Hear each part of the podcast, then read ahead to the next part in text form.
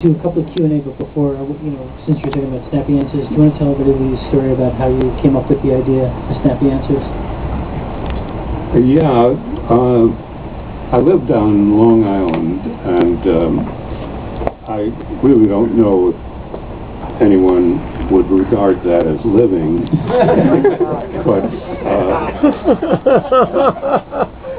but I, I my abode was there, and the uh, periodically storms would come along and uh, knock our TV antenna off, and I would have to get an extension ladder and go up uh, into into the sky, and I'm, I have a fear of heights. So one day I was up there, holding on to the chimney and the bent over antenna, and trembling, you know, and trying to tighten the screws and straighten it up. And I hear footsteps on the ladder behind me, and the footsteps get closer and closer and closer, and there's the voice of my son who says, coming home from school, who says, "Where's mom?" And I said, "I have killed her, and I'm stuffing her down the chimney."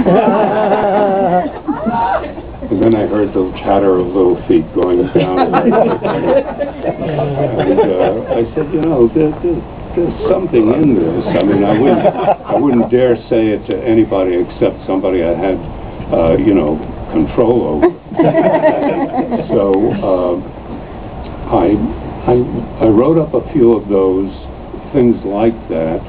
Uh, one of which was uh, someone lying with his face buried in the in his pillow, and uh, a woman has opened the door and says, "Are you asleep?" And he says, "No, I'm dead. Leave the flowers and get the hell out." and you know, I started doing those insulting kinds of things. And I brought it into Mad, and of course it was natural for, for Mad, and they bought it, and uh, it went on to be books and articles and so on. It's, uh, it developed, I owe it all to my son coming home from school. Well, we're going to do